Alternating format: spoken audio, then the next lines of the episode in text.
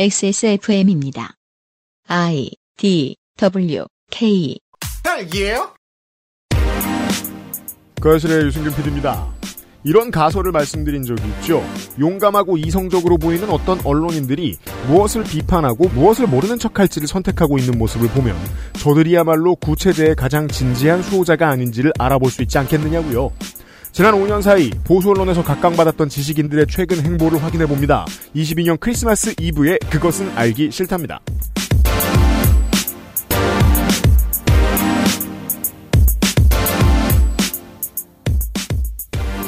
축복이 함께 하시기를 바랍니다. 지구상의 청취자 여러분.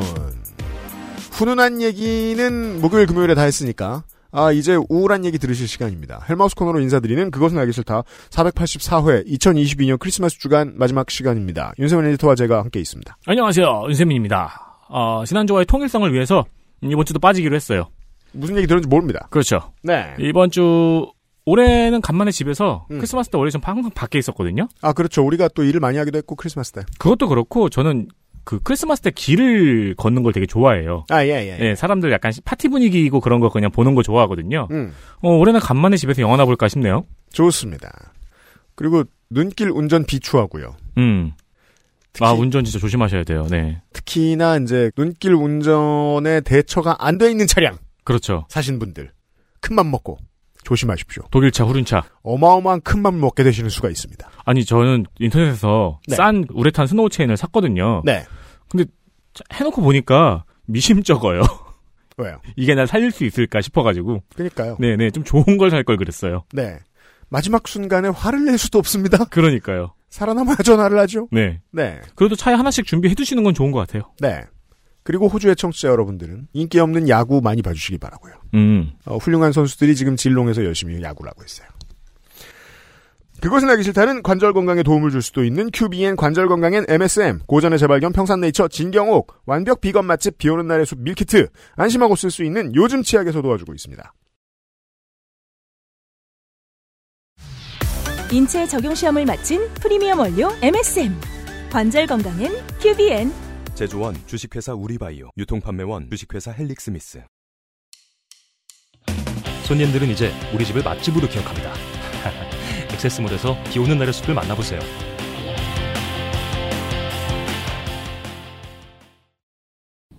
과일 먹을 거였으면 양치는 이따 하지 그랬어. 어? 왜? 맛있는데 과일? 방금 이따 끈 거 아니야? 이가 막 시리고 혀가 마비돼서 과일 맛을 못 느낄 텐데. 아, 요즘 치약 모르는구나. 자연 유래 성분만으로 만들어서 입안을 자극하지 않거든. 오, 요즘 치약은 다 그래? 아니, 요즘 치약만 그렇지. 요즘 치약. 하루 세 번 자연으로 만든 치약. 성분부터 효과까지 안심 치약, 요즘 치약. 요치 요치 무료 이벤트를 했다가 지옥에서 살아 돌아온. 저점을 빠져나가고 있습니다. 그렇습니다. 지옥에서 살아 돌아온 요즘 치약이 새롭게 리뉴얼하고 돌아왔습니다. 새 컬러가 나왔습니다.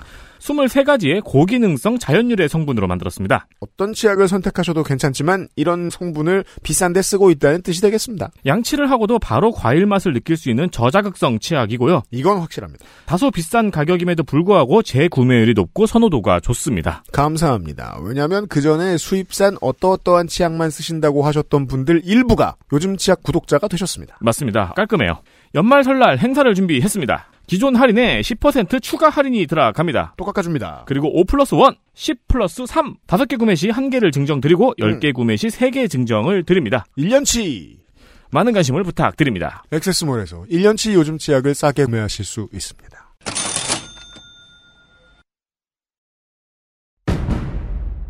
동지들 가짜뉴스를 hell로 보내 헬마우스입니다 모멸감을 주고 모욕감을 주고 치가 떨리게 하는 거 거짓말 좀 하지 말란 말이야 이 새끼야 대단한 얘기가 아니에요 가짜뉴스 만드는 유포자수는 너무 많고 그 새끼를 아무렇게나 만들어도 다 퍼뜨려주고 저 오물들을 치우려면 누군가는 오물통 속에 뛰어들어서 그 오물을 뒤집어쓸 각오냐 가짜 뉴스 확인 과정. 헬마우스 코너. 팟캐스트 에디션. 지난주와 오늘의 이야기를 이해하기 위해서는 조성주 소장과 올 가을에 나누었던 이야기를 좀 기억해 주실 필요가 있겠습니다. 보수와 진보, 그 어떤 지향성을 가리지 않고 또 정치적 지향성을 가리지 않고 한국의 정치를 바라보는 시민들이 실수하는 지점이 있다고요.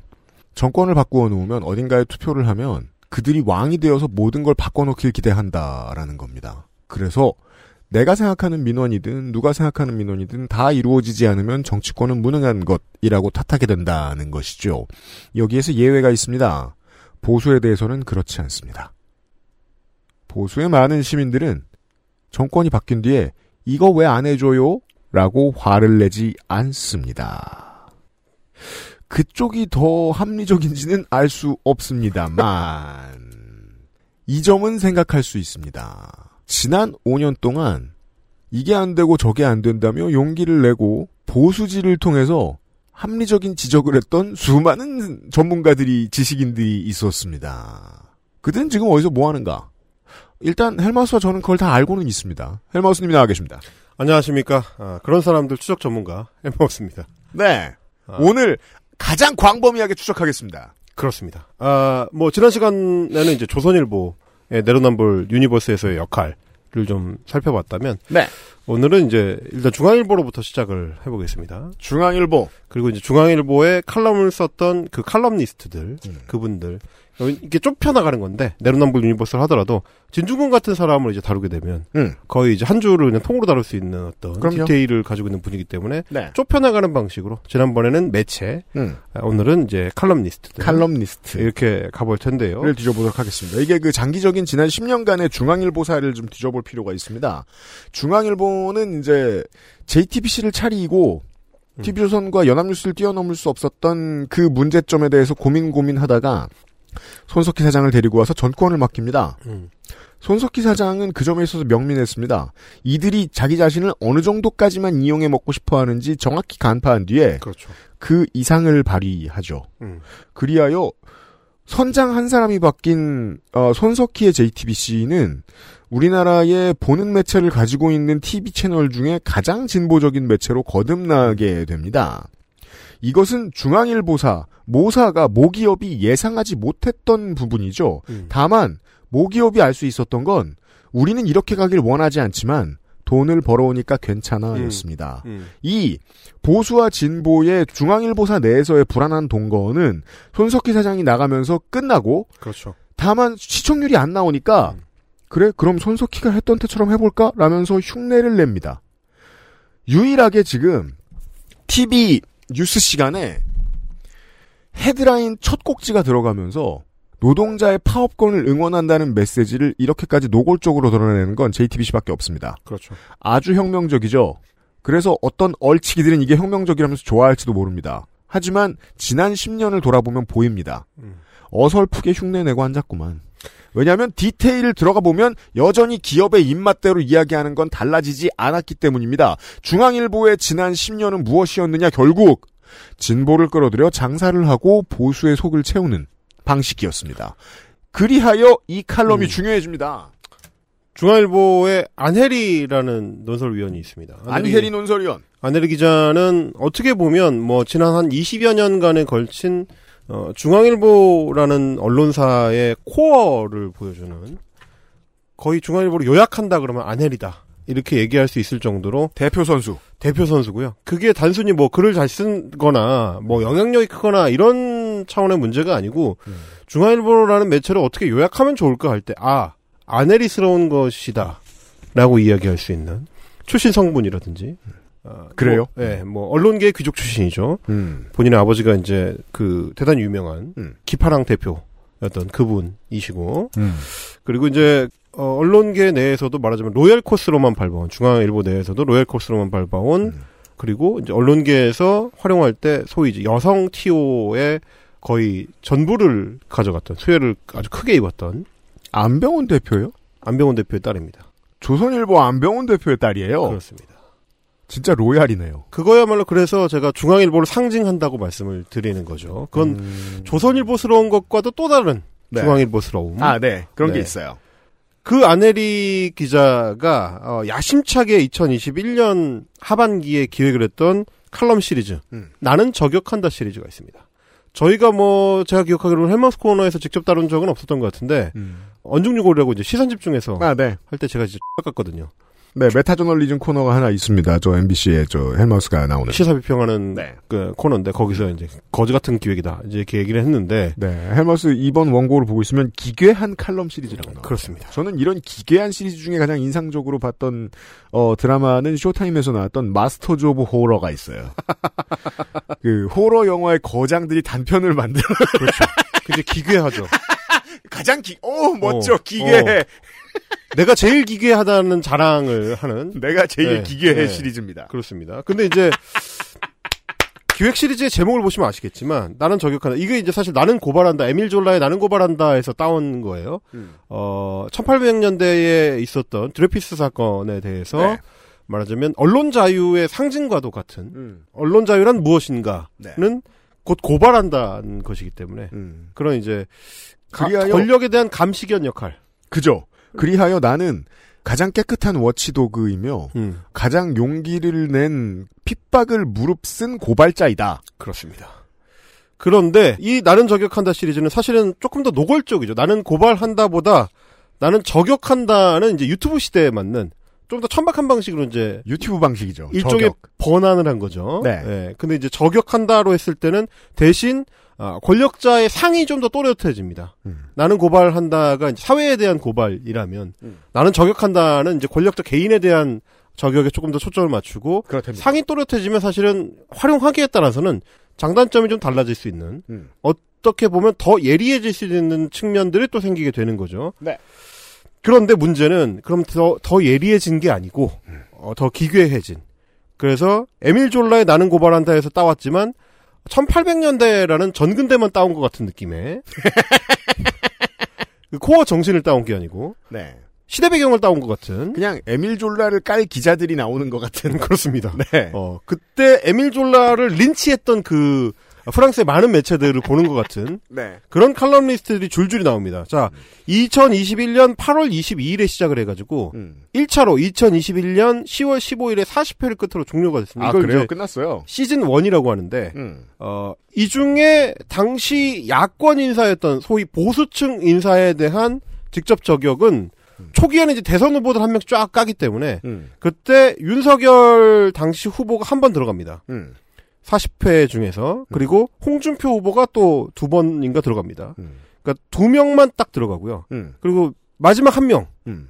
곽상도 전 의원이 아들 50억 퇴직금이 논란이 됐을 때 딱 한 번 들어갑니다. 아. 그러니까 40회에 이르는 시리즈 중에서 보수 인사에 대한 저격은 네 번. 네 번. 세 명. 그리고 세 명.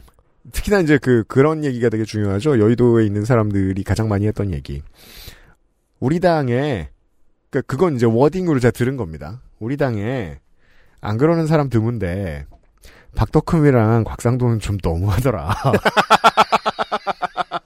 그러니까 자기들이 보기에도 너무 심하다. 그렇죠. 하류에 네. 하류가 있죠. 네, 그 보수 입장에서도 요 정도는 좀 치고 나가야 되지 않을까 맞아요. 생각했던 네. 사람들. 정유 그 산업에서 이제 기름을 거를 때도 나프타가 있고 천연가스가 있으니까 그러니까 다 모아놓으면 벙커 CU인데 아, 그렇죠. 자기들 입장에서도 좀 걸러달라. 어, 그런 네. 의미가 있는 쟤네는 거죠. 아스팔트다. 음. 네. 그런데 어쨌든 세 명에 대해서 네 번 까는 게 전부니까 이 비율상으로 보면 좀 너무 지나치게 치중돼 있어요. 나머지는 전부 문재인 정부나 이제 민주당 계열의 혹은 진보 계열의 인사들이고 음. 그러면 뭐 횟수, 대부분은 횟수상으로 보면 그때 이제 진보 정부였으니까 문재인 정부였으니까 그쪽에 좀 많을 수 있다 쳐.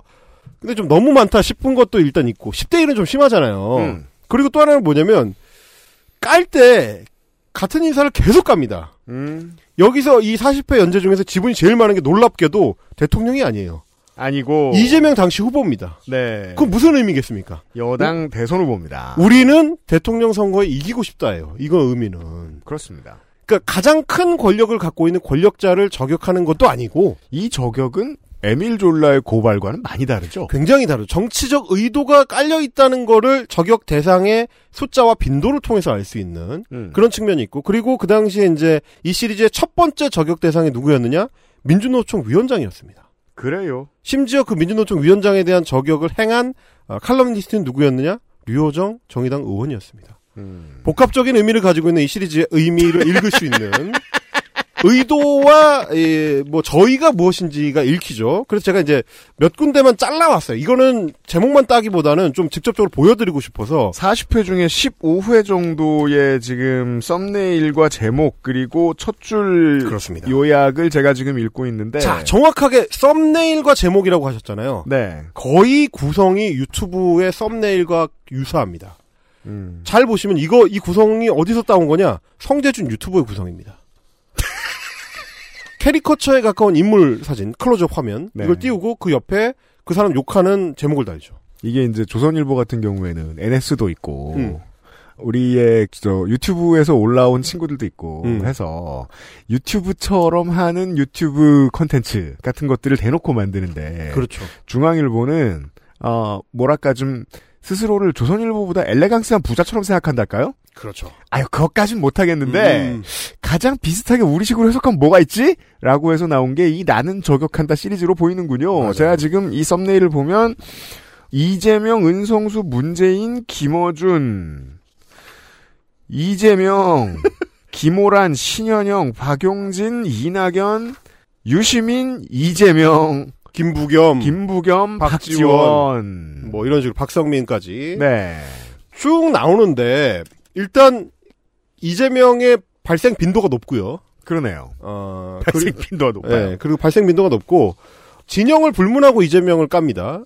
어, 여기 이제 두 번째 페이지에 보시면 엘리가 저격한다라고 하면서 이제 어, 이재명 지사님 청년은 남성뿐입니까 이렇게 저격하신 분 있잖아요. 음. 이분이 어, 첫 번째로 윤석열 당시 후보를 저격한 사람입니다. 아, 그래요. 그러니까 말하자면 그냥 균형 맞추기로 이 사람은 다 저격한 거죠. 음, 제가 이게 그 성격을 아시려면 제목을 보시는 게 좋으니까 제가 쭉 한번 제목을 음. 읽어드리죠.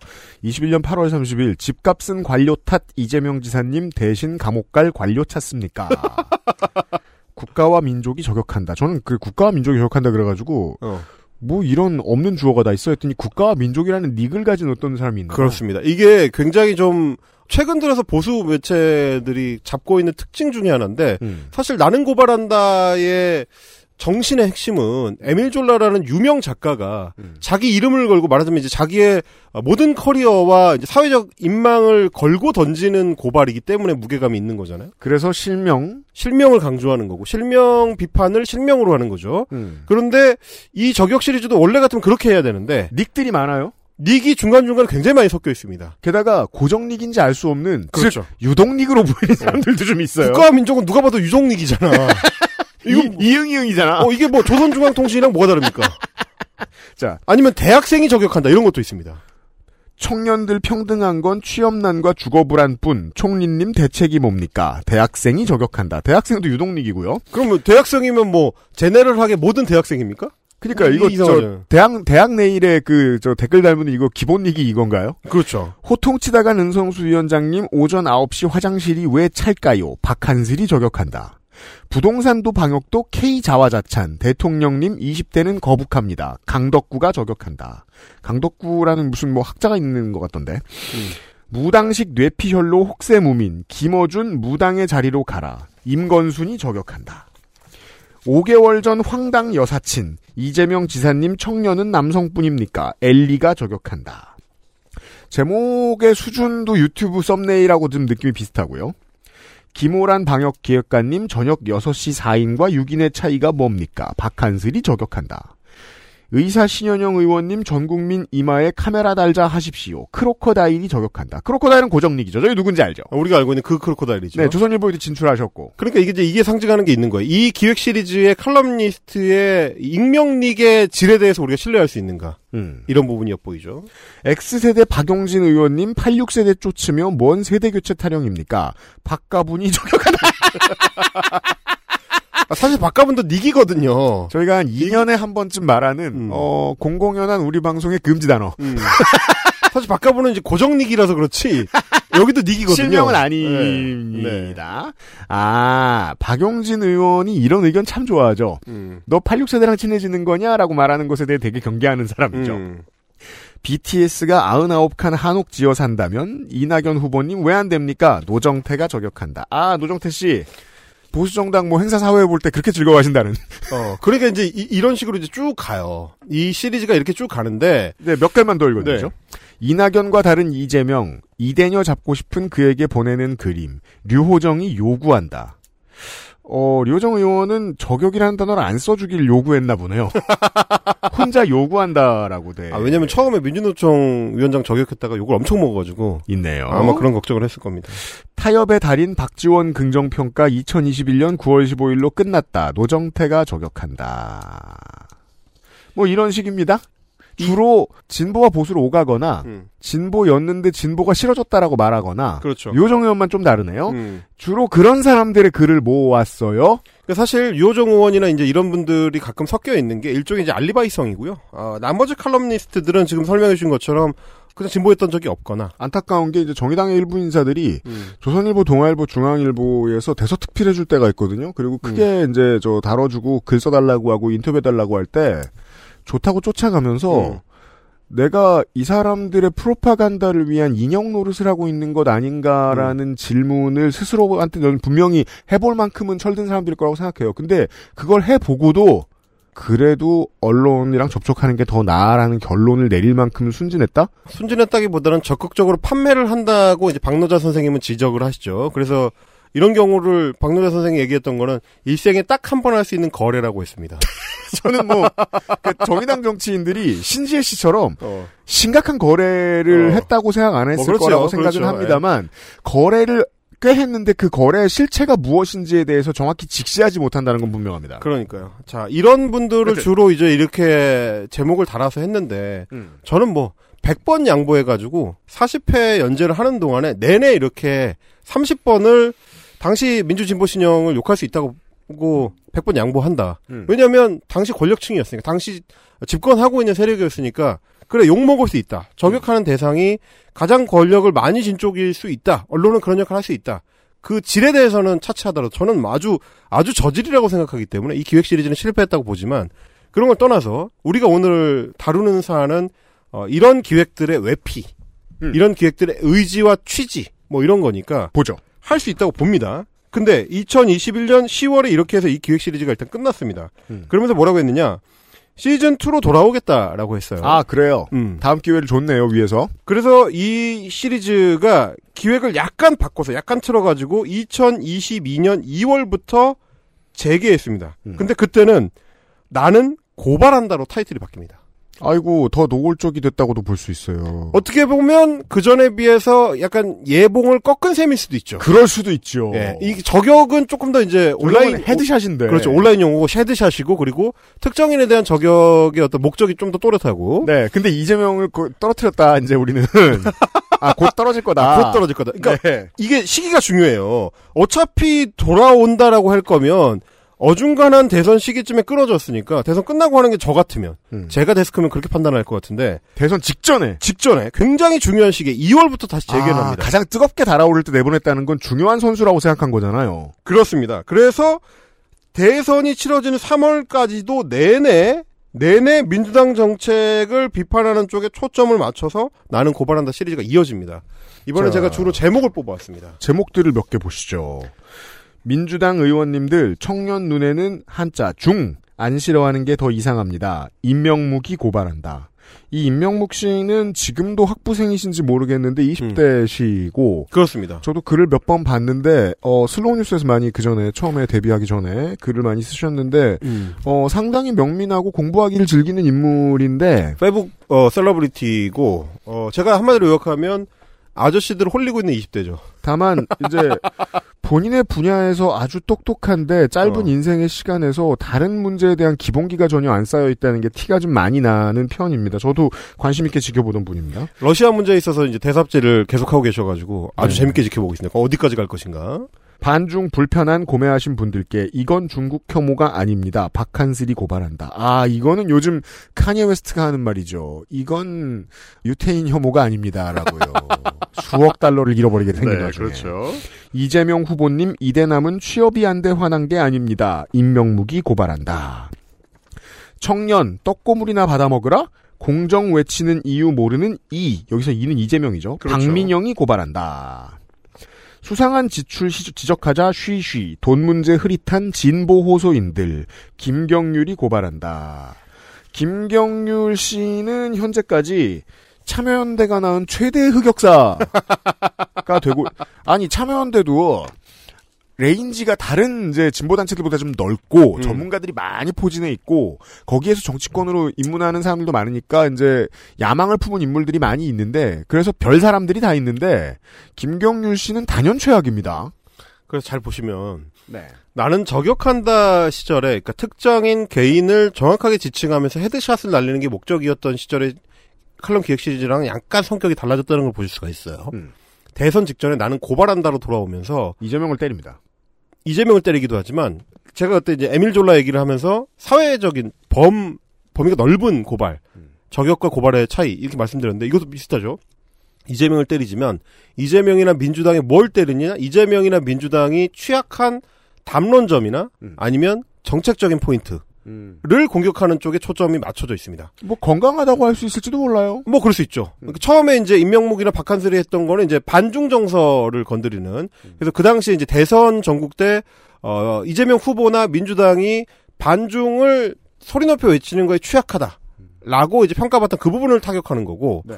어, 그 뒤에 있었던 이대남 현상에 대한 문제들, 공정과 이대남 얘기, 이것도 역시 마찬가지로 이재명 후보나 민주당이 대선 기간 내내 굉장히 좀 어려움을 겪었던 논점입니다. 20대 남성을 놓쳤다고 하는 게 주요 언론들의 지적이었으니까요. 그렇습니다. 그리고 이제 김경률 회계사가 한 것도 아, 소위 이제 시민단체 문제들이라는 게 이제 공정 문제와 연동이 돼 있고 시민단체와 민주노총에 대한 공격이 역시 마찬가지로 대선 기간 때 민주당이 굉장히 어려움을 겪었던 논점들이죠. 김경률 회계사는 지금 무슨 생각을 하고 있을지 모르겠네요. 제목만 보면 수상한 지출 지적하자 쉬쉬.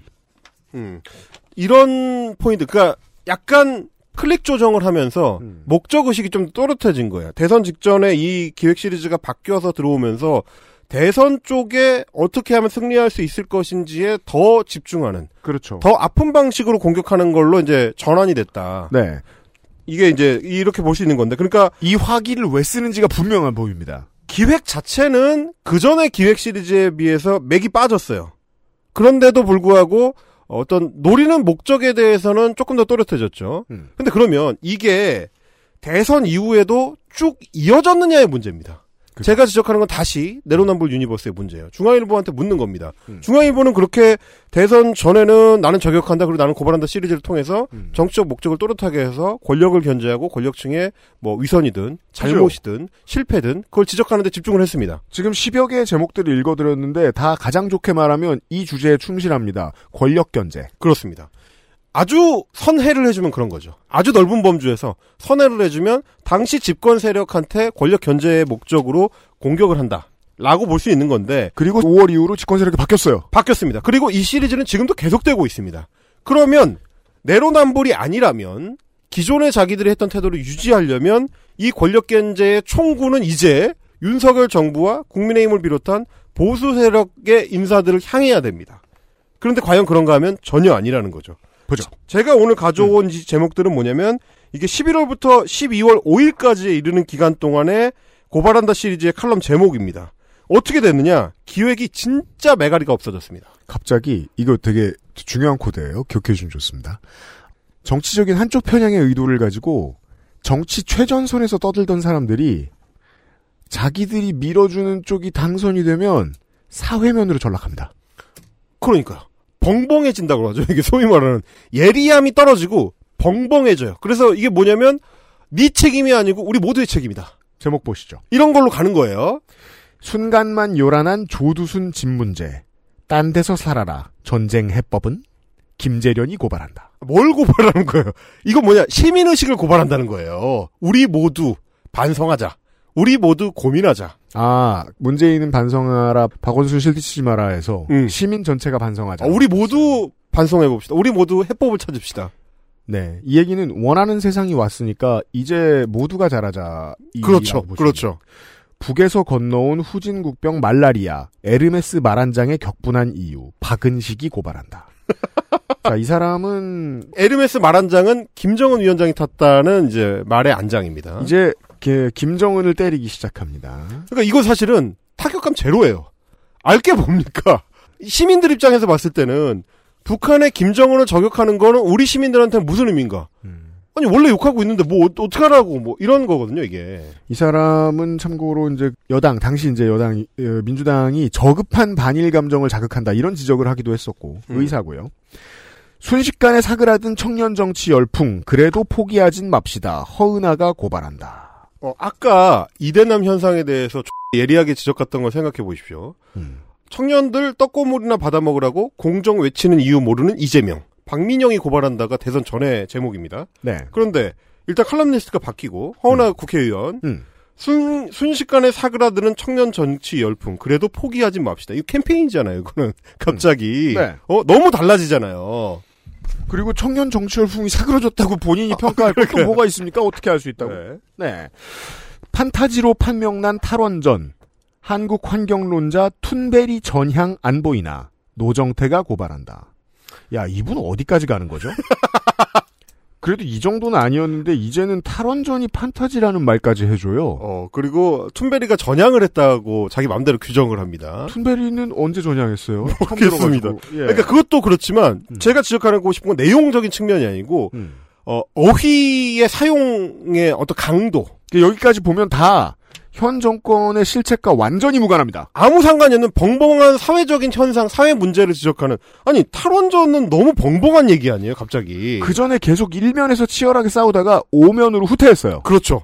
그러면서 그 예전에 뭐 2000년대 초반에 있었던 2030 우리도 있어요, 뭐 이런 칼럼 같은 음. 그런 뭐 하나만 하는 소리들로 이제 전락을 한 거죠. 수교 30년 중국 두 모습. 아, 이제 중국 갑니다. 경항모 등 군사력 확충이 한국 살길. 강준영이 고발한다. 자, 군사력 확충하던 정부를 제꼈으면 이거는 윤석열 정부 비난인가요? 또 그렇지도 않아요, 또.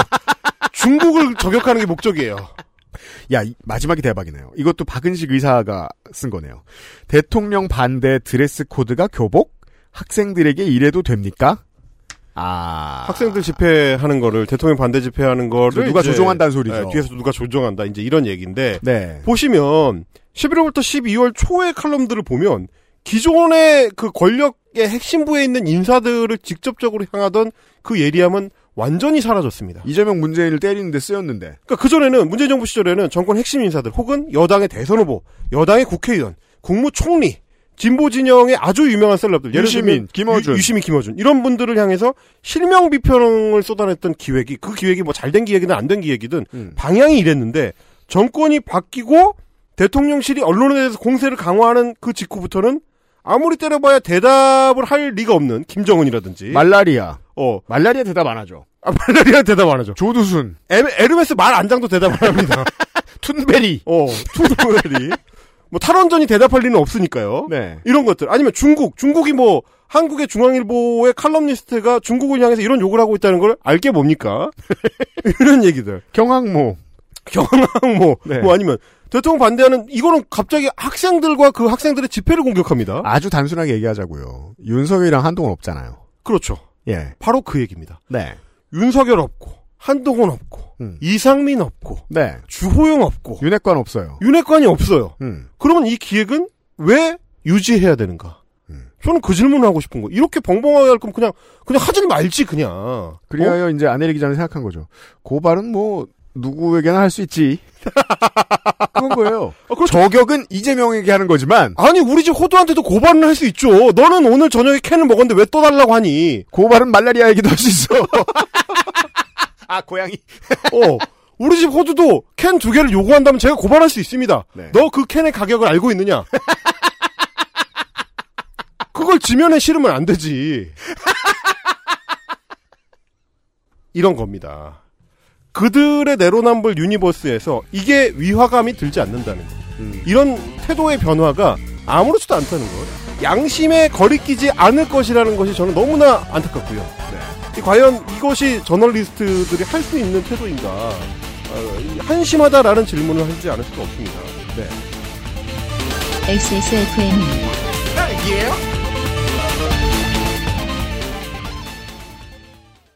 건강기능식품 광고입니다. 자기야, 나는 아메리카노? 아, 그리고 올 때 와이파이 비번도. 자, 여기 아메리카노. 와이파이 비번은 HX1... 아, 다시 보고 올게. 잠깐만. 비번은 HX16 아, 그 하나를 또 기억을 못하냐? 자기야, 이것 좀 먹어. 기억력 향상엔 천마등 복합 추출물. 큐비엔 제조원 주식회사 내추럴웨이 유통판매원 주식회사 헬릭스미스. 진심이야. 난 전에 먹은 파스타가 그렇게 훌륭했던 이유가 삼채 뿌리와 semi-dried 토마토라는 걸 알고 있어. 그런데 집에서 그걸 어떻게 만들지?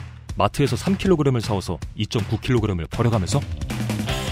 하지만 비 오는 날의 숲이 우리 집에 있다면 어떨까요? 완전히 신선한 식재료를 10분 만에 쉽게 내 손으로. 돈이 있어도 찾기 어려운 이 고급스러운 맛. 액세스몰의 첫 번째 밀키트. 완벽 비건 맛집. 비 오는 날의 숲을 만나보세요. 응? 근데 비건이 뭐죠? 다른 제품과 원료를 비교해 보세요. 다른 제품과 다려낸 방식을 비교해 보세요. 진짜가 만든 진짜. 고전의 재발견. 진경옥. 평산네이처. 잠시 광고 진경옥. 건기식계의 중견. 평산네이처가 한 땀 한 땀 개발한 경땡보. 압도적인 퀄리티는 한 숟갈 드셔보시면 압니다. 사실 숟갈에 담기도 어렵습니다. 너무 꾸덕꾸덕해서. 그렇습니다. 활력의 대표 원료 녹용. 녹용. 거기에다가 인삼, 인삼. 생지황, 생지황. 복령, 복류. 등을 넣고 전통 방식 그대로 중탕했습니다. 물 좀 넣지 물을 전혀 넣지 않았어요. 음. 그래서 타이 추종을 불허하는 진함을 가지고 있습니다. 짜가지고 어, 조각품을 만들 수 있을지도 몰라요. 그렇게는 안 돼요. 알겠습니다. 네. 춘장 정도의 춘장보다 조금 더 세다라고 어 생각합니다. 맞아요. 춘장보다 조금 더 세요. UMC는 에어 조단, 네. 진경옥은 에어 분쇄 에어 기술. 분쇄입니다. 그렇죠. 이거를 이제 독일인이 읽으면 에어 분쇄. 에어 분쇄 기술을 통한 흡수율을 극대화시켰고요. 그렇습니다. 감기와 코로나로 지쳐 있는 여러분 몸에 활력을 불어넣어 드립니다. 진경옥은 액세스몰에 있습니다.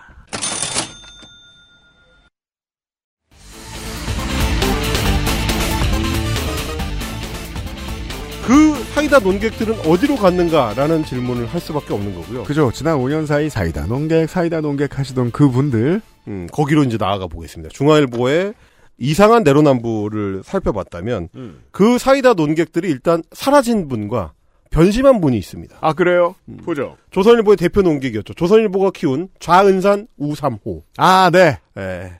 조은산 선생님과 음. 삼호 어묵 선생님이 있습니다. 그렇대요. 저희가 이제 그 이 시간을 통해서도 소개해드린 적이 있어요. 음. 음.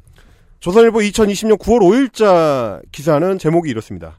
사이다 논객 좌은산 우삼호 39세 동갑의 애아빠 애엄마 이러면서 이제 어. 자기들 칼럼 익명 칼럼니스트를 띄우는 기사를 별도로 작성하기도 했습니다. 야, 심지어 약간 공개를 하면서 음. 스타 뒷조사하는 것 같은 분위기를 내면서 스타인 것처럼 띄워주고 그리고 심지어 일러스트도 하나 만들었어요.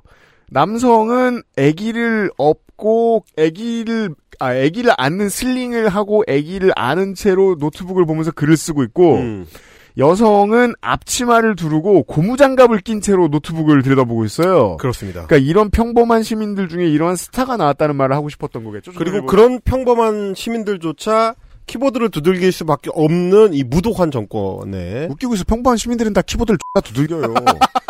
어떤 순서대로? 속 좁은 순서대로. 어 그렇죠. 예. 근데 이제 그 이 신문의 이제 구독자층은 주로 그렇지 않기 때문에 그렇죠. 아, 아, 기특하네. 음, 그 젊은 부분의 사람이. 차이, 그 부분의 차이를 강조한 겁니다. 음. 아, 그런데 이 보수 언론의 아이돌이 되어서 음. 문재인 정부와 민주당을 공격하는데 앞장섰던 이 이제 익명의 칼럼니스트들이 대선 직후 음. 저는 궁금했죠. 음. 대선이 끝나면 이분들은 칼럼 내용을 무엇으로 채울 것인가. 그렇죠. 왜냐하면 스타가 되면 음. 사람은 인지상정입니다. 계속 스타가 되고 싶어요. 그리고 제가 아까 소개해드렸던 그 기사의 논조는 무엇이냐면 이런 평범한 시민들조차도 도저히 참을 수 없는 잘못에 대해서 지적하기 시작했다는 거예요. 음. 어, 삼호어묵은 뭐 그전에는 자신이 뭐 딴지일보를 즐겨보고 그 게시판에서 활동하던 좌파 출신이다. 음. 이렇게 주장을 했고. 진중권식 자기소개죠. 그렇죠. 네.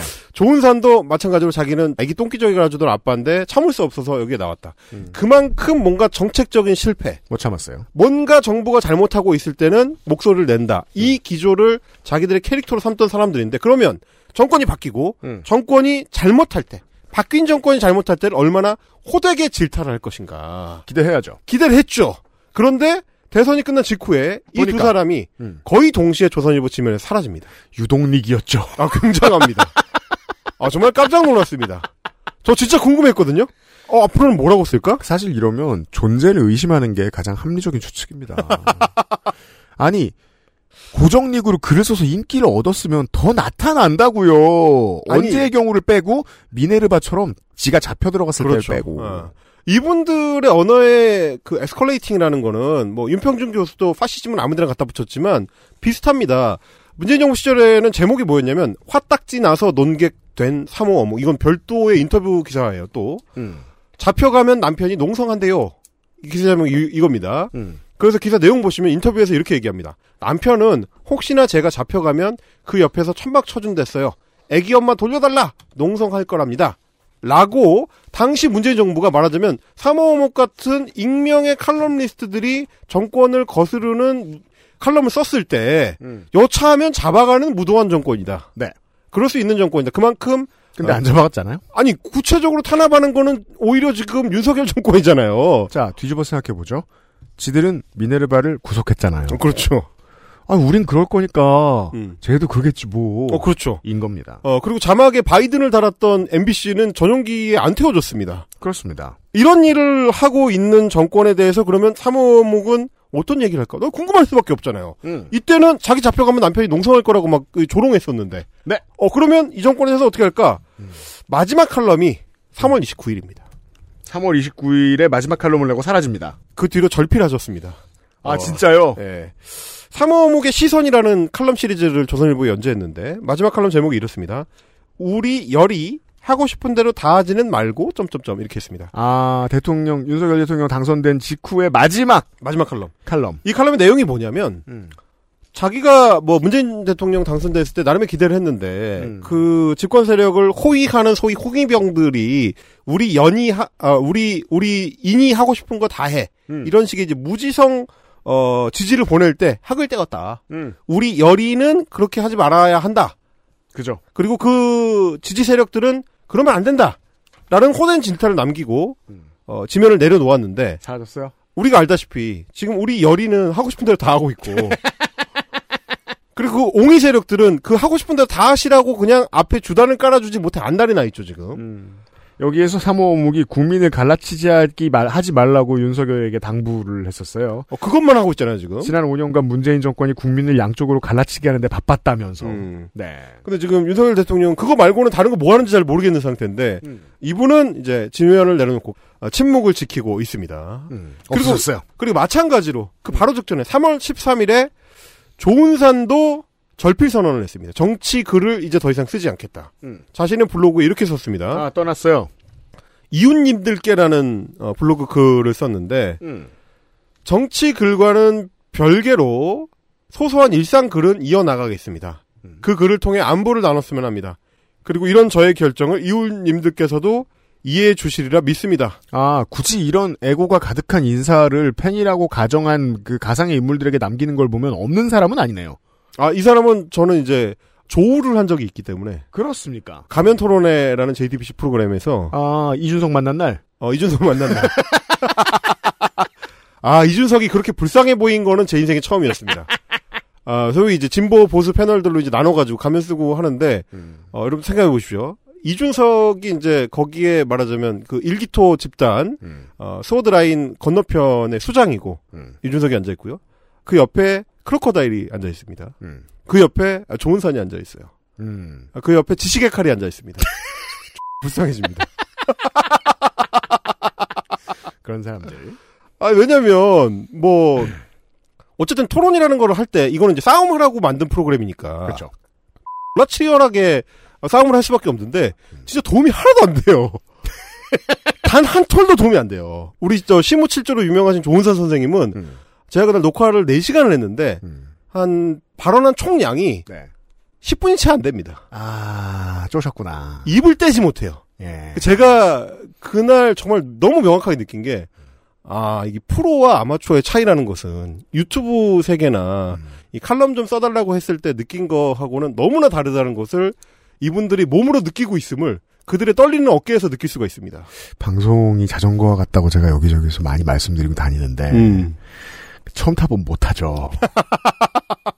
아, 그래서 예. 그날 이제 진행자가 박미선 선생님이었는데, 음. 마지막으로 오늘 이제 처음 녹화에 참여해본 소감을 좀 물어요. 네. 쭉 돌아가면서 한마디씩 합니다. 근데 조은상 선생님이 저는 이제 방송을 하면 안 될 것 같다고 얘기를 합니다. 저는 그런 감상은 또 녹화 감상은 또 처음이었는데 그 뒤로 다시는 나오지 않았습니다. 이런 분이었기 때문에 아, 실체는 제가 확인을 했어요. 있는 사람은 건 확실합니다. 아, 이건 확실합니다. 3호 어묵은 알 수 없어요. 왜냐면 그 뒤로도 다시는 나타나지 않고 있기 때문에. 음. 그래서 이분의 실체는 알 수 없지만, 조은사는 이 글을 쓰고 실제로 정치 글을 절필합니다. 그래요. 어, 3월 27일이 블로그에 남긴 일상 글은 계속 쓰겠다고 했잖아요. 그렇죠. 근데 그것도 3월 27일이 마지막이에요. 음. 이 글에는 딸에 대한 얘기, 그리고 자기 가족의 코로나19 감염 얘기 뭐 이런 거 쓰고 끝났습니다. 네. 그리고 사라졌다가, 음. 최근에 감색을 해보니까, 어, 9월부터 조선일보에 다시 칼럼을 연재하기 시작했는데, 음. 제목이 이제 조은산의 시선이라는 이제 칼럼 시리즈고, 네. 굉장히 띄엄띄엄 연재를 하더라고요. 9월 22일에 아, 첫 연재를 시작하고, 11월 3일에 두 번째 연재를 하고, 그 뒤에 또 없어요. 음. 그러니까 뭐 한두 달에 한 번 정도 하는 수준이니까 거의 뭐, 뭐 있으면 의뢰하는 수준인 건데. 저는 글을 봤는데 내용이 하나도 없고 이거는 이여령 장관이 은퇴하고 쓰는 칼럼 같아요. 어, 글은 그렇죠, 어떻게 그렇죠. 쓰면 좋은가. 그렇죠, 그렇죠, 그렇죠. 내가 글을 40년을 썼는데 어쩌고저쩌고. 근데 제목이 이 뭔지 아십니까? 9월 22일 칼럼의 제목은 쓴다와 산다는 같은 일이더라. 예. 아, 죄송하지만 이 사람이 저보다 동생입니다. 네. 그 글이 정말이지 내용이 이게 피천득 교수가 쓸 법한 글. 그렇죠, 그렇죠. 아, 그러니까 악은 넘으신 피천득 선생님이 쓰실 만한. 근데 이제 조선일보의 취재에 의하면 이 사람은 올해 마흔 아니면 마흔 하나거든요. 미안하고요. 어, 이거는 뭐 읽으실 가치는 없습니다. 그래서 저희도 따로 이제 소개는 안 드리겠는데. 이런 글을 쓰고 있습니다. 요즘 정권 바뀐 다음에는. 절필 선언 때 했던 거의 연장이에요. 네. 정치글은 더 이상 쓰지 않겠다. 음. 뭐 생활과 일상에 대한 소소한 글만 쓰겠다. 에 가까운 게 쓴다와 산다는 같은 일이더라 인 건데 조선일보가 봤을 때 이걸 딱 받았더니 원고료가 아까운 때라는 생각을 했을 거예요. 그죠? 이게 뭐야?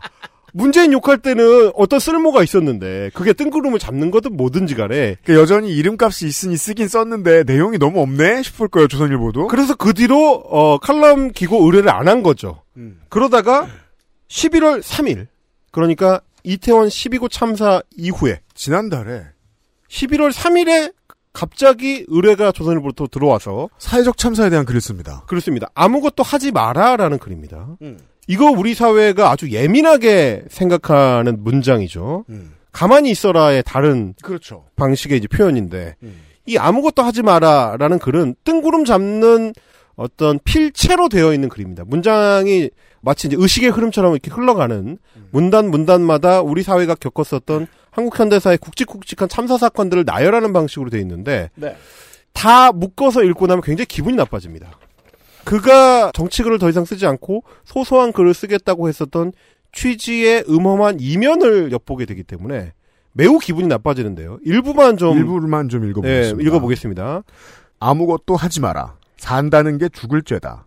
생과사의 주사위가 매일 아침 굴러간다. 산다는 게 그런 건지, 집으로 가는 길은 원래 보이지 않는 건지. 이게 글의 첫 대목입니다. 그러니까 잘 곱씹어 보면, 그러니까 항상 위험이 있다. 그리고 누군가 지켜주지 않는다. 이제 이런 의미로도 최대 선회를 하면, 그래서 우리 정부가 12구 참사에 보였던 그 무능함과 무책임함을 떠올려 보면 이렇게 생각하는 좀 이상한 사람이 있을 수는 있다. 아무것도 하지 마라 산다는 게 죽을 죄다라는 거는 정부가 지켜주지 않는다는 의미로 읽을 수도 있으니까요. 그렇죠. 보통 이런 글이 오마이뉴스에 올라오면 각자 도생을 강요한 정부는 반성해야 된다라는 그렇습니다. 나갈 거라고 100% 예상하고 읽게 돼요. 여기까지만 읽으면 그렇게 보일 수가 있어요. 근데 뒤에를 보면 뭔가 좀 이상하다는 걸 느끼는 거예요. 생과 사의 주사위가 매일 아침 굴러간다. 산다는 게 그런 건지, 집으로 가는 길은 원래 보이지 않는 건지.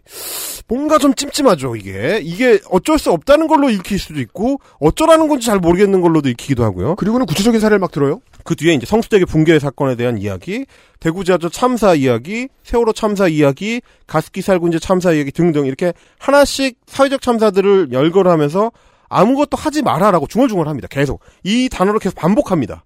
그러다가 마지막 대목이 되면 왜 이 글을 썼는지가 또렷해지고요. 그러면서 매우 기분을 잡치게 됩니다. 보죠. 음. 이제 아무것도 묻지 마라.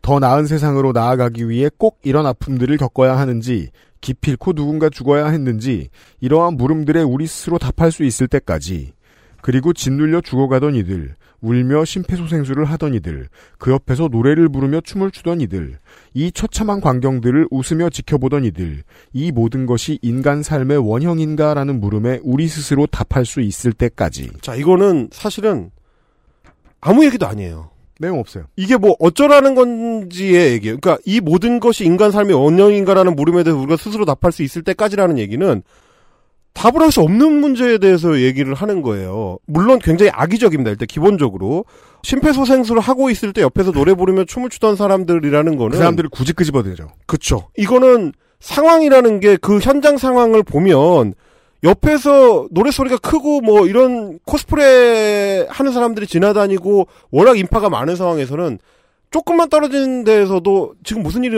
일어나고 몰라요. 몰라요. 그러니까 인간이라는 게 당연히 그때 똑같이 놀던 사람들도 사람들이 쓰러지고 심폐소생술을 하는 경찰의 숫자가 부족하다는 걸 인식하는 현장 사람들은 다 뛰어들어와서 어떻게든 하려고 노력했다는 걸 우리가 모두 알고 있습니다. 그죠. 굳이 이게 그 등치시켜 놓음으로써 교묘하게 대중을 혐오하죠. 웃기는 거예요, 사실은. 이 사람들이 알았으면 하지 않았을 것들을 가지고 이 사람들을 탓하면서 인간이라는 게 복잡하다는 식의 이야기를 하는 겁니다. 웃으며 지켜보던 이들을 굳이 열거하면 사람들의 책임이 됩니까 이게? 그런 겁니다. 경찰과 정부의 책임이. 그러면서 심지어 그러니까 우리 모두 대중이 뭔가 잘못했을 수 있다라는 얘기를 하면서 동시에 이거에 대해서 답을 할 수 있을 때까지 조용히 하라는 얘기거든요, 이게. 그죠. 너는 이거에 대해서 답을 알고 있니? 야, 인간이라는 게 그 옆에서 웃고 떠들고 놀고 비웃는 거야. 이거에 대해서 답을 할 수 있어? 아니, 당연히 나는 답을 할 수 있죠. 어? 니는, 니는 지금 이게 내가 답을 할 수 없을 거라고 생각하니까 이런 식으로 비틀어서 등치시켜 놓는 문장을 구성을 했겠지만 내가 얘기했다시피 상황을 알던 사람들은 모두 뛰어들어오는 것이고 모르는 사람들은 무지에 의해서 자기도 모르게 잘못을 할 수 있는 거죠. 그게 잘못도 아니죠. 근데 이런 것들은 내가 답을 할 수 없으면 조용히 해야 됩니까? 이런 문제거든요, 이게. 조선일보가 조은산에게서 희망을 찾았던 이유 같은 걸 분석할 수 있습니다. 조금만 더 보시죠. 아무 말도 하지 마라. 동굴 속을 기어나와 몸을 세운 미어캣처럼 네 책임은 없다는 듯 두리번거리며 희생양을 찾지 마라. 때로 진실은 가장 빛나지만 주우면 범법자가 되고 마는 땅에 떨어진 다이아몬드 같은 것. 진실은 우리 모두가 그들을 죽게 만들었다는 것. 결국 모두의 잘못이다. 자, 앞의 내용에서 감화를 받아야 여기에 설득될 수 있습니다. 어떤 걸 감화받을 수 있죠? 사람들은 원래 다 한심하고 한심하게 살아가다 보니까 죽은 거야. 그런데 그런 일이 있고 난 다음에 왜 네가 책임을 안 지려고 하고 미어캣처럼 바보같이 돌아보면서 정부 욕을 하려고 들어? 그렇죠. 왜 희생자 여기서는 이제 AKA 이상민 행정안전부 장관이죠. 중요한 전제 대중을 인간 전체를 혐오해야 음. 이 글에 감복될 수 있습니다. 모두 잘못했고 왜 너도 잘못해놓고 잘못한 다른 사람을 탓을 하려고 해. 어? 다 잘못했는데 뭐 이상민만 잘못했어? 정부만 잘못했어? 경찰만 잘못했어? 다 잘못했어. 너도 너도 잘못했잖아. 너도 그 옆에서 웃고 있었던 사람 중에 한 명이잖아. 이런 얘기를 지금 하는 거예요. 그러니까 우리 모두가 그들을 죽게 만들었다고 하는 거고 아무 말도 하지 말라고 하는 겁니다. 아니 우리 모두가 그들을 죽게 했나요? 아니에요. 경찰력을 효율적으로 분배하지 않아서 10만 이상의 인파가 몰릴 것이 확실시 되고 모두가 알고 있었던 이태원 참사 현장에 경력을 투입하지 않았던 행정안전부와 경찰청장과 용산경찰서장이나 서울경찰청장들이 잘못한 거예요. 그리고 현장 대응을 빠르게 수습하는 걸로 전환했어야 되는 재난안전대책본부의 책임자, 행정안전부 장관과 국무총리가 잘못했고 대통령이 그걸 통할하지 못했던 정치적 책임이 있는 거예요. 그걸 왜 우리 모두의 잘못으로 등치를 시키려고 합니까? 흥미롭네요. 마지막 분 보실까요? 아무것도 하지 마라. 삶은 곧 생동하는 죽음이다. 아무것도 하지 마라. 화장터의 화장이다. 아무것도 믿지 마라. 어딜 가나 죽음인 것이다. 이게 40살의 남성이 애늙은이처럼 피천득처럼 혹은 뭐 다른 무슨 스필가처럼 이어령 선생처럼 생의 마지막 부분에 생이 얼마나 허망한가를 얘기하는 척 하면서 정부 편을 비겁하게 드는 글을 씁니다. 마지막에 저 이거 마지막에 이게 여실히 드러나는 게 결국은 본 모습을 속옷까지 다 드러냅니다. 그러니까 각자 도생이고 이 나라 신분제고 기존 권력에 덤비지 말고 네가 죽으면 네가 죽은 거야.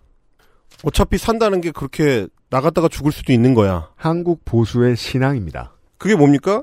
이 참사는 참사가 아니고 교통사고 같은 거다. 일어날 수 있는 거고 14년도의 이야기로 돌아옵니다. 우리. 막을 수 없는 거다. 같은 얘기를 장황한 글과 문장 구조를 잘 분석하기 어려운 이상한 묶음들로 그냥 다발로 늘어놓는 거예요. 네. 이게 이제 할아버지들한테는 먹힐 수 있을지 모르겠습니다. 뭐 70년대의 피천득의 소설에 감동했던 분들이 이게 마치 등치시킬 수 있는 어떤 그 아름다운 문장들인 것처럼 착각하시는 분들, 문해력 좀 안 되시는 분들 많죠. 근데 그런 분들한테 먹힐 수 있는 어떤 프로파간다를 아주 노골적으로 드러내고 있는 건데 네. 정책을 안 쓴다면서. 음. 근데 하필 이 정부의 최대 위기 음. 때이 참사를 앞두고 말도 안 되는 무책임한 행태를 반복하고 있는 그 시점에 음. 딱 나와가지고 이런 정치적 구도가 뚜렷한 역겨운 글을 쓰고 있는 겁니다. 그죠. 그러니까 본인이 미시마 유키오인 줄 아는 것 같아요. 아 진짜 미시마 유키오는 너무 적확한 표현이네요. 보면. 어, 미시마 유키오의 문장력에는 발톱에 때만도 못하지만 그러니까 보면 본질을 알고 있어서 냉소할 수밖에 없는 지식인처럼 구는 게 꿈인 사람들이 있어요. 제가 평생을 겪어오면서 본 그들은 결국 다 보수에 부역했습니다. 그러니까 이게 사실은 이 뭐 주렁주렁 아무렇게나 이제 휘갈겨 놓은 이 마치 필기체 같은 글을 해체해서 보면 결국에는 그 당시에 이제 추모를 앞세워서 책임 소재를 묻지 못하게 하려고 했던 윤석열 정부의 태도를 거의 그대로 따라가는 거고 그 당시에 극우 유튜버들이 쏟아내는 그 비열한 말들 그거를 어, 얼기설기 주워다가 엮어놓은 잔인한 글인 건데 이거에 대해서 이런 식의 태도를 왜 문재인 정부 때는 안 보였나 그리고 거꾸로 생각해보면 문재인 정부 때는 그렇게 익명성 뒤에서 평범한 시민 A의 목소리로 정책의 잘못된 점, 권력의 오만한 점을 지탄한다고 주장을 해놓고 정권이 바뀌니까 태도를 전혀 다르게 바꿔가지고 대중을 질타하는 쪽으로 총구를 바꿔매는가. 얼, 얼마나 쉬워요. 국민이 죽는 문제에서 국민이 죽으면 죽는 거다라고 말할 수 있는 냉소를 가진 사람이 지난 수년 동안 부동산 때문에 화냈잖아요. 그러니까요. 이 가치관은 어디서 오는 거예요, 대체? 자, 그럼 아까 그 기사를 다시 한번 제가 볼게요. 어, 사모어묵과 좋은 사연이 39의 애기오빠, 애기엄마다. 그 그림의 부분은 슬링을 메고 이제, 어, 패스파이어를 물고 있는 아기를 이제 붙들고서 글을 쓰고 있죠. 그 아기가 커서 놀러 다닐 때 무슨 생각을, 이런 말 할 거예요? 너 오늘 죽을 수 있어. 네 탓이니까, 만 말도 하지 마. 라고 할 거예요? 그 얘기잖아요, 지금. 삶은 곧 생동하는 죽음이니까 너 죽으면 할 수 없는 거지 뭐. 그러니까 지금 그게 그 현 정부의 태도기도 하거든요. 뉴스로 계속해서 밝혀지고 있잖아요. 처음에 희생자분들에게 마약 혐의를 씌우려 들었다 검찰이. 자 그거 왜 합니까? 책임지고 싶지 않아서 한 거잖아요. 그렇죠. 지금 희생자 유가족들을 만나지 못하게 하고 있다. 그거 왜 그런 거예요? 책임질 소리 나올까봐 그런 거 아니에요. 그리고서 따로 지금 말 잘 들을 것 같은 희생자분들을 만나고자 애쓰고 있다는 것도 지난주에 뉴스로 많이 밝혀졌습니다. 그건 어디서 나오는 생각이냐면 아들, 딸을 잃은 사람들 중에서도 우리 정권에 부역할 사람은 있겠지라는 순진한 믿음을 누가 가지고 있는 거거든요. 그게 이제 자기 내면인 거죠. 네. 우리가 지금 이제 그 내면을 이 사람이 보여줘요 지금. 2주에 걸쳐서 지금 보고 있는 게 바로 그겁니다. 한국 우익들의 어떤 앙상한 내면 그리고 치사한 그 내로남불이 만났을 때 어떤 일이 일어나고 있는가 이게 사실은 정권 초기에 찰나에 더 또렷하게 보이는 충돌 현상이거든요.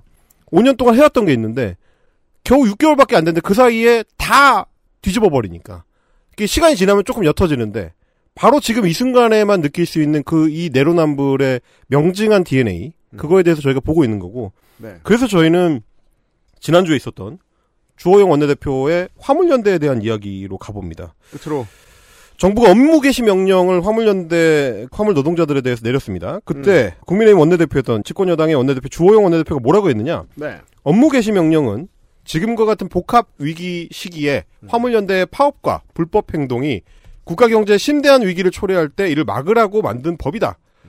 윤석열 정부는 법이 하라고 하는 것을 하고 있을 뿐이다. 네. 그래서 법대로 하는 것이다라는 얘기죠. 음. 뭐 이거 사실관계 틀렸 뭐 이런 거는 나중에 따지더라도 언제까지 한 줌도 안 되는 과격 귀족 노조의 이기적인 습관적 파업과 불법 행동에 99% 국민이 피해를 보는 상황을 참아야 하나 이번에야말로 헌법과 법률이 떼법 위에 있다는 것을 보여줘야 된다. 자, 그냥 이 워딩을 기억하시고 다음 얘기를 들어주세요. 그렇습니다. 뭐 이거 다 따지려면 진짜 모든 문장을 다 깨야 되니까 이게 3시간 동안 떠들어야 되니까. 네, 개소리라고 치고 이런 그- 이런 이런 말 얘기를 했어요. 했어요. 이 말을 했습니다. 이게 2022년 12월에 주호영 원내대표가 한 말입니다. 네. 그런데 우리는 시계를 돌려서 문재인 정부 때로 갑니다. 음. 2020년 지방 공공의대 설립에 대해서 어, 소위 말하는 이제 밥그릇 투쟁을 했던 네. 전공의들의 파업 당시에 음. 당시 미래통합당의 한 인사가 이런 얘기를 합니다. 의료인들의 현장 복귀가 이건 이 상황 설명을 좀 드려야 되네. 전공의들이 파업을 하기 때문에 그랬죠. 말하자면 아픈 환자들의 생명권과 관련된 직결될 수 있는 파업 사태가 발생한 거에 대해서 이걸 막기 위해서 음. 문재인 정부가 파업 전공의들에 대해서 이제 업무 개시 명령을 내립니다. 그러니까 의료인들에 대한 업무 개시 명령은 화물 노동자들에 대한 업무 개시 명령하고는 성격을 좀 달리합니다. 음. 그래서 훨씬 좀 이렇게 어, 목적이나 에, 이 내릴 수 있는 그 기준이 좀 더 또렷한데 그럼에도 불구하고 등치시킬 수 있다고 치죠. 음. 그 당시에 업무 개시 명령이 내렸을 때 당시 야당이었던 미래통합당의 한 정치인이 이렇게 얘기합니다. 의료인들의 현장 복귀가 하루 빨리 되도록 최선의 노력을 다해야 되는 정부가 의료인을 향해서 면허 박탈을 협박하고 업무 개시 명령에 불응할 시에 고발을 진행하겠다고 한다. 사태를 악화시키는 쪽으로 갈등을 키워가고 있다. 이렇게 완전히 상반된 전혀 다른 같은 업무 개시 명령에 대해서 전혀 상반된 태도를 보였던 이 사람이 누구냐? 주호영 미래통합당 원내대표입니다. 이 정치인의 커리어에 주목할 만한 특징이 있다면 남들 내내 한 번도 못 해볼 원내대표를 두 번이나 한다는 겁니다. 아, 놀라운 게 뭔지 압니까? 세 번 했습니다. 아, すみません. 바른미래당 때도 한 번 했습니다. 아, 맞다. 바른미래당. 그러니까 이분은 그 개소리의 variation이 세 가지가 있습니다. 네. 그런데 우리가 지금 보세요. 불과 2년 전에, 불과 2년 전에 오히려 더 심각한 상태에서, 상황에서의 업무 개시 명령에 대해서 이때는 누가 보더라도 사회적 기득권인 의사들에 대해서 그리고 그 사회적 기득권들이 누가 보더라도 공공성에 비해 자신들의 어, 기득권 이익을 지키는 쪽에 초점을 맞춘 왜냐면 공공의대라는 거는 주로 이제 지역에 부족한 의사들을 공급하는 거를 명확한 목적으로 갖고 있는 거기 때문에 물론 이제 이 사안에 대해서 여러 찬반이 있을 수 그런데 있습니다. 이 문제에 대해 고민을 많이 고민이 많으실 분들에 대해서 그거 하나만 도움 말씀드리고 싶은 게 당시의 의대생들과 파업을 주도한 측의 의견과 지금 화물연대가 주장하는 권리 이쪽에 있죠. 지금 의사들이 주장했던 그때 권한과 이 지금 화물연대가 주장하는 권한을 대놓고 비교해 봐 주셨으면 좋겠어요. 이게 그렇습니다. 국가에 어떤 영향을 미치고 본인들의 노동권에 어느 정도의 영향을 미치며 실제로 그렇게 해서 벌어들이는 시간과 돈은 어느 정도인가 이 노동자들이 만 비교하면 돼요. 그리고 100번 양보해서 동렬해 놓고 양쪽이 추구하는 파업의 가치도 같습니다. 화물연대도 안전운임제, 그 말하자면 전체 운전자들의 안전에 궁극적으로는 도움이 되는 방향으로 운임 제도가 개편되어야 된다라는 거고 당시 전공의들도 이게 자칫하면 시민의 의료 안전에 위해가 될 수 있는 뭐 함량 미달의 이제 의대가 설립돼서 의료인들이 어, 추가로 공급될 수 있다. 이런 문제 제기였기 때문에 그렇죠. 맞다치 양쪽 다 의견을 맞다치더라도 같은 상황에 대해서 같은 정치인의 전혀 다른 태도, 전혀 다른 어휘, 언어 사용 이런 거를 우리가 어떻게 받아들여야 되는가? 이게 현재의 이렇게 많은 한국의 시민들이 윤석열 정부와 여당이 법이라는 단어를 말할 때마다 기분이 나빠지는 이유입니다. 바로 그겁니다. 네. 그러니까 이를테면 이런 겁니다. 유- 뭐 저희가 앞으로도 이제 이런 그 내로남불 universe를 계속해서 다뤄나가겠지만 제가 가장 기분 나쁜 것 중에 하나가 윤석열 대통령이 헌법과 법치를 얘기할 때예요. 네. 지금 얘기하신 그 대목인데 왜냐하면 우리 헌법의 21조였나요? 국회의 권능 중에 하나가 국무위원에 대한 해임 건의를 할 수 있도록 해줬습니다. 그럼 왜냐면 행정부의 행정 권력이 대통령이 단순히 행정부의 수반일 뿐만 아니라 국가 원수로서 국가를 대표하는 굉장히 막강한 권력을 가지고 있기 때문에 네. 사실상 의회가 대통령을 직접 견제할 수 있는 장치가 거의 없어요. 없습니다. 심지어 우리 국회는 예산을 감액할 권한만 있지 증액할 권한도 없기 때문에 한국 국회는 약합니다. 예산 심의를 실제 못 하거든요. 음. 심지어 국회의 보좌진들을 편성할 수 있는 최종 권한도 행정부에 있습니다. 대부분 나라의 국회가 가지고 있는 권한 중에 예산과 관련된 권한의 절반을 우리나라는 기재부의 고위관료들이 가지고 있어요. 없어요. 그리고 이제 국회의원들을 보조하는 인력, 그러니까 비서진들을 몇 명으로 구성할 것인지도 행정안전부나 기재부에서 최종 승인을 해줘야지만 결정할 수 있어요. 네. 늘리거나 줄이는 거를 국회가 독자적으로 결정할 권한이 없어요. 그러니까 그래서 실제로 일부 고위관료와 모피아들은 국회를 자기 아래로 봅니다. 그렇습니다. 우리 국회는 굉장히 약한데 음. 그렇기 때문에 우리 헌법에서는 해임 건의안을 통해서 대통령의 인사 권한에 대한 일부 일정 부분의 견제를 할 수 있도록 장치를 만들어줬습니다. 음. 물론 거기에는 이제 강행 규정이 없기 때문에 네. 처벌 규정도 없고 그러니까 대통령이 그거를 받아들일지 말지를 결정할 수가 있죠. 건의안이 되는 이유인데 그런데 그게 건의안이라고 해서 그냥 무시해도 되느냐? 아니죠, 당연히. 헌법 정신에 들어가 있는 내용은 국회가 이거 이 사람은 도저히 안 되겠다라고 해서 국무위원에 대한 해임 건의를 했을 때는 대통령이 받아들이라고 거기 적어놓은 겁니다. 네. 그래서 기존에 기존의 대통령들 박근혜 이전의 모든 대통령은 국회에서 해임 건의안을 통과시키면 당연히 낙마고 음. 해임 건의안을 통과시킬 것 같아도 낙마였습니다. 네. 그 장관은 더 이상 국무위원으로서의 권위를 유지할 수 없기 때문에 음. 그냥 끝이었어요. 국회가 비토하는데 어떻게 국무위원이 행정부에서 일을 할 수 있습니까? 안 됩니다. 음. 근데 박근혜가 한번 전례를 만들었어요. 계란을 깼죠. 농해수부 장관을 한번 그냥 무시하고 그대로 고호를 했더니 물론 그 직후에 탄핵됐기 때문에 음. 그게 의미 있는 행위였는지는 모르겠지만 그랬더니 음. 윤석열 대통령은 이미 정권 초에 박진 외교부 장관에 대한 국회 해임 건의안을 그냥 무시했습니다. 그때 한번 당했던 보수가 자 내로남불 동원돼야 됩니다. 그래? 너네도 당해봐 하면서 조국을 1년 넘게 괴롭히죠. 아니 괴롭힌 거 좋아요. 그럼 해임 건의안을 통과시키던지 음. 못했잖아요. 그거는 어쨌든 뭐 자발적으로 내려왔지만 네. 그런데 이번 경우는 뭐냐면 이상민 행정안전부 장관에 대한 면책이 필요하다라는 거는 국민 대다수의 여론을 통해서 확인되는 사안이고 음. 말하자면 국회는 물론 야당이 다수당이긴 하지만 3당 연합으로 그걸 시행하기 위해서 해임 건의안을 준비 중입니다. 근데 대통령실이 통과되지도 않은 해임 건의안에 대해서 우리는 거부권을 행사할 거고 대통령은 그거를 받아들일 생각이 없다. 공언을 합니다. 네. 이건 헌법 위반이거든요. 근데 어떤 조선일보를 비롯한 어떤 보수 언론도 헌법 가치에 대한 대통령의 무시를 대통령의 내로남불로 공격하는 보수 매체가 없습니다. 음. 그러면 그 전에 했었던 행태들은 다 뭐가 되느냐는 거죠.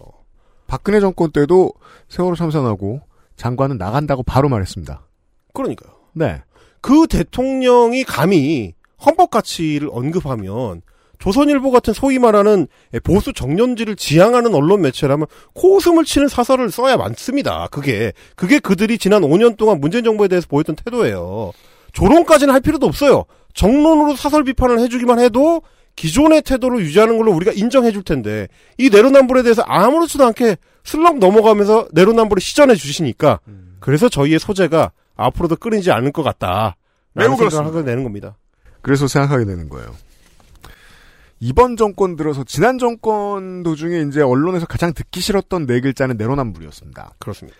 근데 제가 이번 정권 들어와서 가장 듣기 싫은 네 글자가 뭐지? 생각해보니까 법과 원칙이요. 근데 이 법과 원칙이란 말 이상민 장관이 말하든 한동훈 장관이 말하든 윤석열 대통령이 말하든 다 말하거든요. 다 하죠. 이 사람들 말할 때마다 똑같은 용도로 쓰여요. 내 입장. 얘 입장에 따라서 달라진다는 말을 지적할 때 지난번에 보수가 썼던 말이 내로남불이잖아요. 따라서 법과 원칙이라는 말이 내로남불이라는 단어를 정확히 대체하고 있음을 알 수 있습니다. 여러분 뭐 아시겠지만 네. 이 법과 원칙이라는 단어는 어, 윤석열 대통령의 한국 보수가 알게 모르게 트럼프에서 가져온 겁니다. 트럼프와 티파티를 비롯한 미국 우익들이 하는 얘기가 뭐냐? 네. law and order입니다. 정확하게 법과 원칙과 아, 등치가 되죠. 그렇죠. 이 정권의 성격을 말해주는 것이기도 하고 음. 저희가 마치 뉴욕타임즈가 트럼프 시절에 꿀을 빨았듯이 음. 앞으로 5년 동안 꿀을 빨 많은 것들을 설명해준다. 이렇게 말씀을 드리겠습니다. 네. 관련돼서 또 비슷한 얘기 해드릴 것들이 많습니다. 이유가 분명해졌습니다. 생각보다 많은 언론들이 관심이 없기 때문에. 헬마우스 내년에 다시 만나겠습니다. 수고 많으셨습니다. 감사합니다. XSFM입니다. 요 즘 치약 뭐 쓰세요? 요즘 치약이요. 요즘 치약. 까다로운 사람들의 치약. 안심 치약. 요즘 치약. 녹용 녹용중 으뜸이라여 시베리아 알타이 지방에서 자란 사슴뿔. 인삼. 불로장생을 위한 원료 중 가장 높은 평가를 받은 것이 고려 인삼이었습니다. 버사 그 질긴 생명력을 벗삼아 면역을 생지황. 냉기를 가진 뿌리 식물로 인삼 녹용의 온기와 만나 음양의 절꿀. 제주산 봉개꿀 깊은 풍미와 진한 농도로 이 모든 것을 담아 진경옥. 평산네이처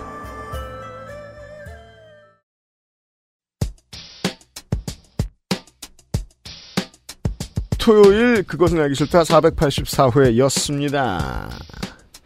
올해는 독특하게 큰 크리스마스 방송도 했는데 연말 방송도 다 하고 끝나게 됐습니다.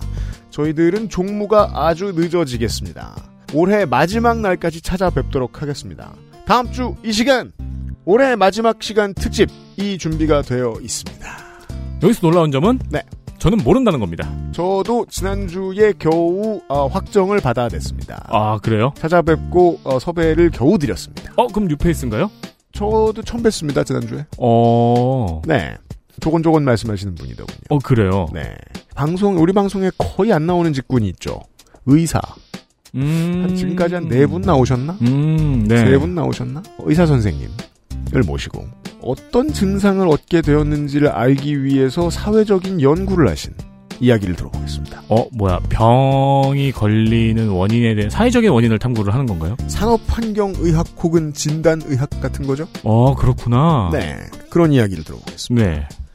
어, 왜 연말로 이런 이슈를 정했는지 저도 모르겠습니다. 녹음을 하다 보면 알게 되겠죠. 음. 책 한 권을 소개해드리는 시간이 될 것입니다. 다음 주 이 시간. 알고 보면 제가 언제나 얘기하죠. 가장 개인적인 것이 가장 정치적이라고. 가장 개인적인 정치 이야기를 하면서 올해 그것은 알기 싫다를 마무리 짓도록 하겠습니다. 내년이 오기 전에 다시 뵙도록 하지요. 윤세민 에디터와 유승균 PD는 어김없이 485회에 돌아오도록 하겠습니다. 그것은 알기 싫다 484회였습니다. 함께 해주셔서 고마워요. 감사합니다. 메리 크리스마스. XSFM입니다. I D W K 딸기예요?